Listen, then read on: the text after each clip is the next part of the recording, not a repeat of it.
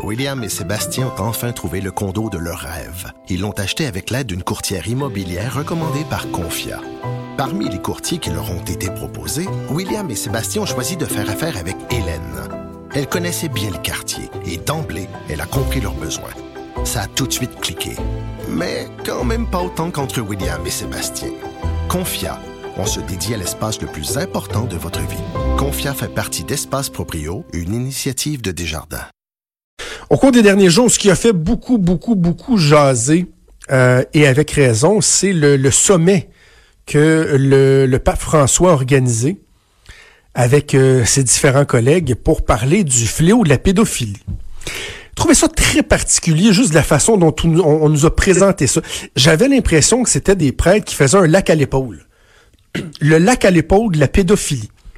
Hein, vous savez, c'est quoi un lac à l'épaule? C'est une expression qui, est bien québécoise, euh, qui euh, a été créée suite à des habitudes que Robert Bourassa avait, alors euh, chef du Parti libéral, où il faisait des réunions à un endroit qui s'appelait le lac à l'épaule qui avait un chalet là, il avait l'habitude de rassembler les forces vives à cet endroit-là, faire une espèce de retraite fermée où on échangeait des idées, on tentait de trouver des solutions, etc., etc. Et c'est une expression qui est devenue pas mal consacrée au Québec, faire un lac à l'épaule. J'ai l'impression que c'est ce que les prêtres ont fait pendant trois jours et demi. On les imagine avec des flip charts, là, avec un gros marqueur. Bon, alors, le problème est que... Je, je, je sais pas où loger parce que on se dit, bon, ben OK, une certaine euh, candeur, euh, franchise... Euh, ils, ont, tenté d'être transparents. En tout cas, je vais en parler avec mon prochain invité, voir ce qu'il en pense, mais Comment se fait-il que ça arrive en 2019? C'est pas nouveau d'hier, les scandales euh, de pédophilie, les victimes, les centaines, les milliers, les dizaines de milliers, voire à l'échelle de la planète, de victimes de l'Église. Et là, soudainement, on aurait euh, un éveil et on veut se pencher là-dessus. Euh, j'ai la misère à me situer. J'ai la misère à me situer, puis on parle des torts de l'Église. Mais est-ce qu'on parle suffisamment des victimes, de ce que eux ont vécu, de ce qu'ils vivent encore et peut-être même de ce que ça peut faire ressurgir le fait qu'on ramène ça de l'avant dans l'actualité? On va se poser la question maintenant. Cube Radio. Cube Radio, autrement dit. Trudeau, le midi. Carlo Tarini est directeur du comité des victimes de prêtres. Euh, J'ai pensé le, contacter pour avoir sa réaction, ses impressions par rapport à l'exercice euh, de relations publiques, peut-être, qui a été euh, réalisé par l'Église, par le Vatican au cours des derniers jours. Monsieur Tarini, bon midi, merci d'être avec nous.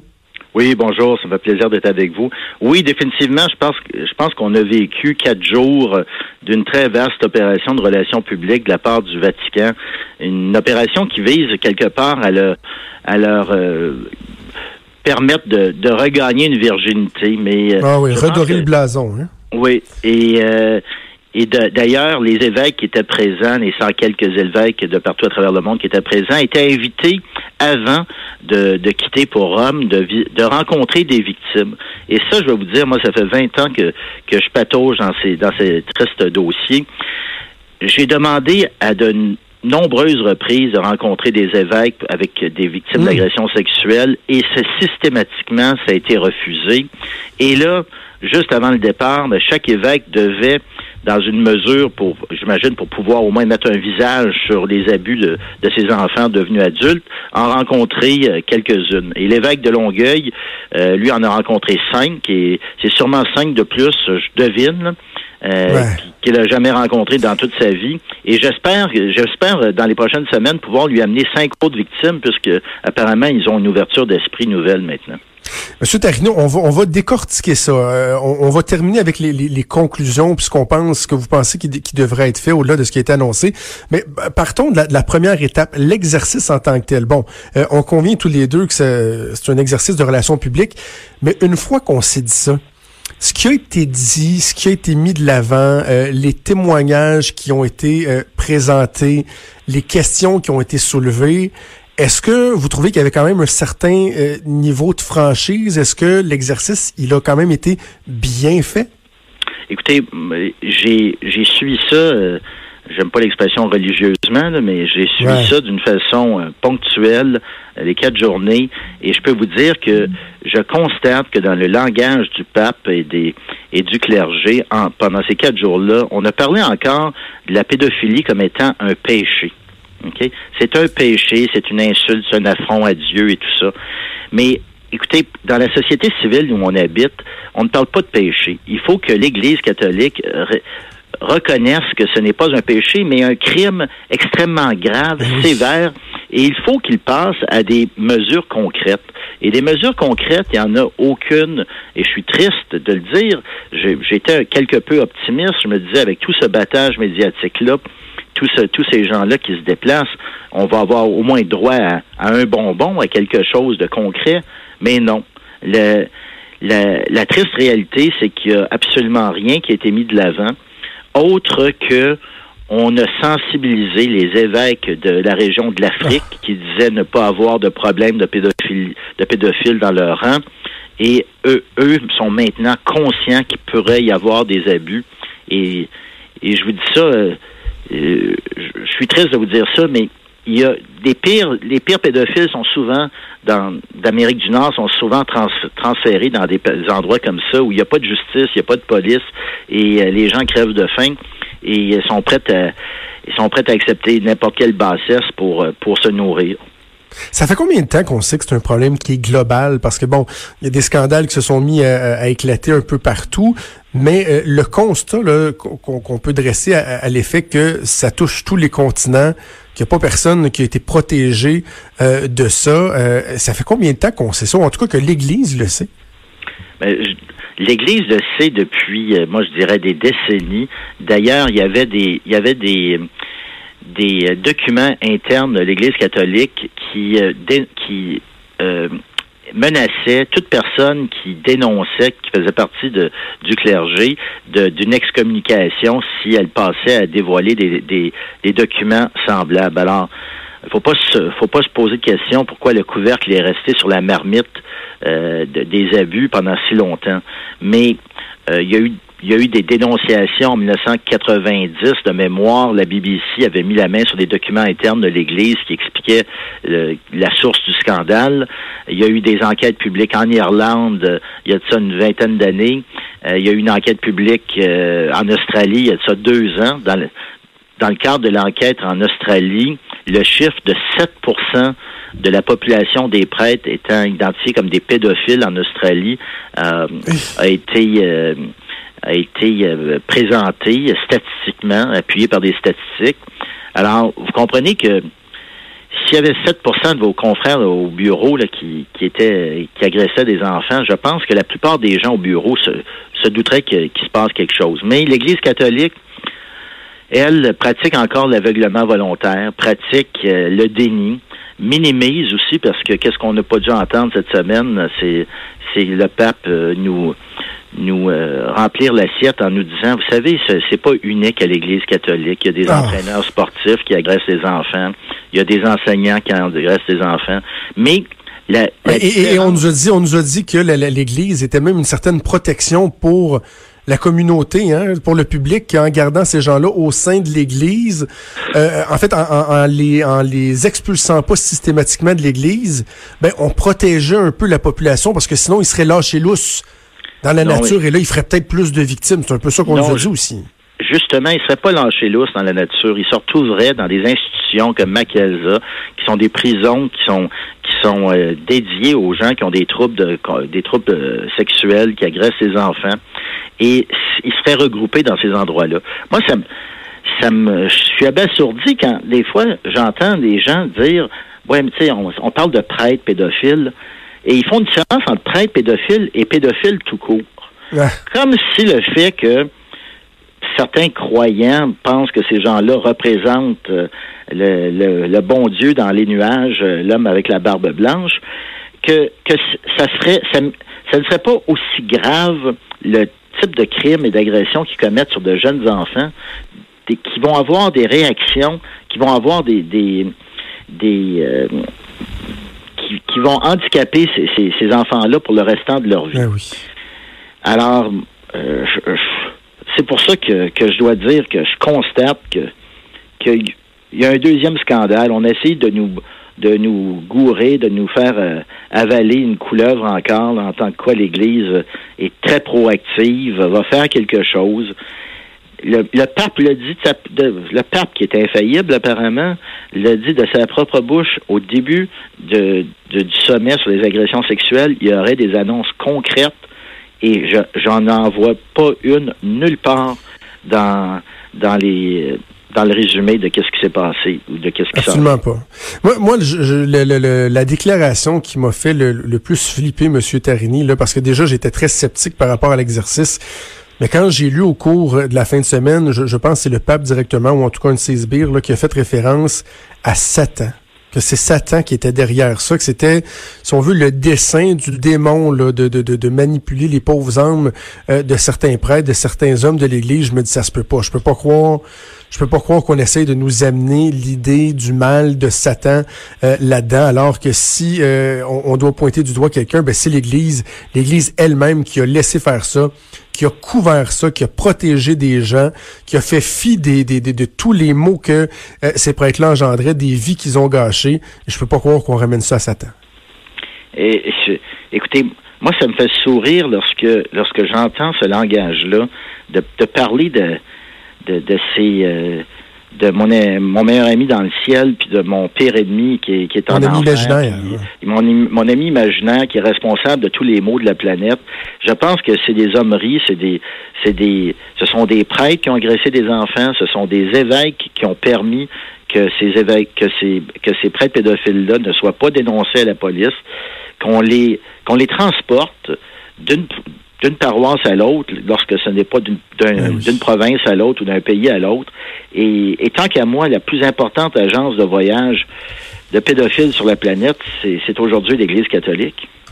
Hmm. C'est incroyable. Hein? Comment il appelait ça, M. Tarini? C'est une cure géographique ou quelque chose comme ça? C'est quoi le terme consacré pour quand il prenait un prêtre que finalement ça commençait à jaser dans une communauté euh, parce que il, il, taponnait des jeunes garçons puis qu'il il faisait juste le déplacer ailleurs. Là. Il y avait un terme consacré. Je sais pas oui, c'est exactement, c'est la cure géographique. il y avait aussi hein? la cure, la cure de la prière, c'est qui consiste à envoyer un agresseur sexuel qui est, qui, qui est identifié, l'envoyer. Euh, d'ailleurs, il y avait un endroit à Saint-Sauveur qui, qui regroupait, qui accueillait des, des prêtres pédophiles et ils passaient quelques semaines euh, dans la dans la nature à se ressourcer, à prier et à demander euh, à Dieu d'expier leur, leur leur péché. Mais encore là, je reviens à la notion du péché versus un crime. Ces gens-là retournaient après dans d'autres fonctions auprès de auprès de l'Église et lorsque et d'ailleurs c'est le véritable scandale, c'est que l'Église catholique est la seule organisation planétaire à ma à ma connaissance qui ne fout pas à la porte systématiquement des, agresseurs d'enfants. Ils, font lorsqu'ils émettent des communiqués de presse, et j'en ai lu, j'ai lu le même modèle de communiqué de presse à, 100 reprises, le communiqué dit immanquablement Oh, l'Église est, est, attristée d'apprendre ce qui s'est passé. C'est apparemment une révélation à chaque fois. Et ben il y a beaucoup de sympathie pour les victimes. Et elle, ils ajoutent immanquablement aussi que euh, que le ministère du, de, de l'agresseur va lui être enlevé. Et, et, les gens qui lisent ça, le journaliste moyen, le, citoyen moyen, c'est bon, le ministère, ça veut dire qu'ils l'ont mis à porte. Mais non, le ministère, c'est uniquement le droit de lire la messe le dimanche euh, dans une église. Alors, alors, qu'est-ce qui se passe? Ces gens-là restent dans le giron de l'Église, ils ont des rôles administratifs, ils peuvent, écoutez, comme les pédophiles sont des gens très intelligents, parce que vous imaginez, pour agresser un enfant puis penser qu'on va s'en sortir, ces gens-là sont, des fins manipulateurs. Alors, ils restent dans le giron de l'Église, ils bénéficient du, port du col romain pour influencer d'autres personnes qui sont particulièrement croyantes et qui leur, qui leur accordent des, des, des super pouvoirs ou une pensée morale ou une confiance aveugle et ils vont se retrouver encore en contact avec des enfants et le cancer de la pédophilie ainsi se, propage et continue. Vous pensez que ça peut se produire encore? Je n'ai aucun doute. D'ailleurs, euh, d'ailleurs, la façon que, que les victimes actuelles sont accueillies par les communautés religieuses en leur disant, ben, allez vous trouver un avocat. Euh, si, si, vous voulez déposer une plainte aux au criminels, allez-y. Mais ils sont... Euh, ce que la plupart des gens maintenant ont le réflexe de faire, mais que les gens n'avaient pas le réflexe de faire antérieurement. Parce que il y a une immense gêne et les, les, les victimes sont, reviennent tout le temps à leur schisme lorsqu'ils étaient enfants. C'est qu'ils ont été, ils ont été manipulés, mais d'une fa de façon, euh, de, de, façon scandaleuse par, par les pédophiles. Vous savez, la victime se sent même coupable souvent parce qu'elle a accepté une barre de chocolat, un chip, un coke, d'aller écouter la télévision, d'aller écouter le match de hockey dans, dans, avec le prêtre. Euh, c'était une invitation spéciale, c'était une récompense dans, au pensionnat de, de mm. pouvoir aller écouter la, la, partie de hockey. Alors, c'est les, ils, se posent la question est-ce que j'ai est-ce que j'ai dit oui, est-ce que j'ai collaboré, même ben s'ils avaient à peine 10 ans, ils comprennent, ils ont de la misère en tant qu'adulte, de réconcilier ça. C'est ça. Alors, les gens se blâment eux-mêmes, mais il n'y a pas de blâme. Et moi, et, moi, j'invite les gens qui, qui connaissent des victimes semblables d'agressions sexuelles de leur dire que, que d'aller de l'avant, il faut que les criminels soient, se retrouvent en prison et il faut aussi qu'il y ait un système pour indemniser les victimes d'agressions sexuelles par l'Église catholique qui soit mise de l'avant. Un système qui, parce qu'on vit dans une société de droit ici. Alors, si quelqu'un vous cause un dommage très sévère, un avion s'écrase sur votre maison, ben, vous avez le droit de poursuivre et vous avez le droit d'être indemnisé. Mais la, ligne aérienne reconnaît normalement que l'avion s'est écrasé sur, la maison.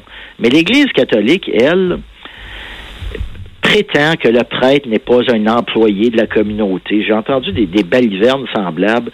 Mm. Prétend que que ce n'était pas dans l'exercice de ses fonctions qu'il a agressé l'enfant. Prétend que la victime, sa demande est prescrite, c'est-à-dire qu'il aurait dû agir plus rapidement. Alors ça, c'est des arguments légaux qui sont présentés par des gens qui veulent nous donner des leçons de moralité. Étrange.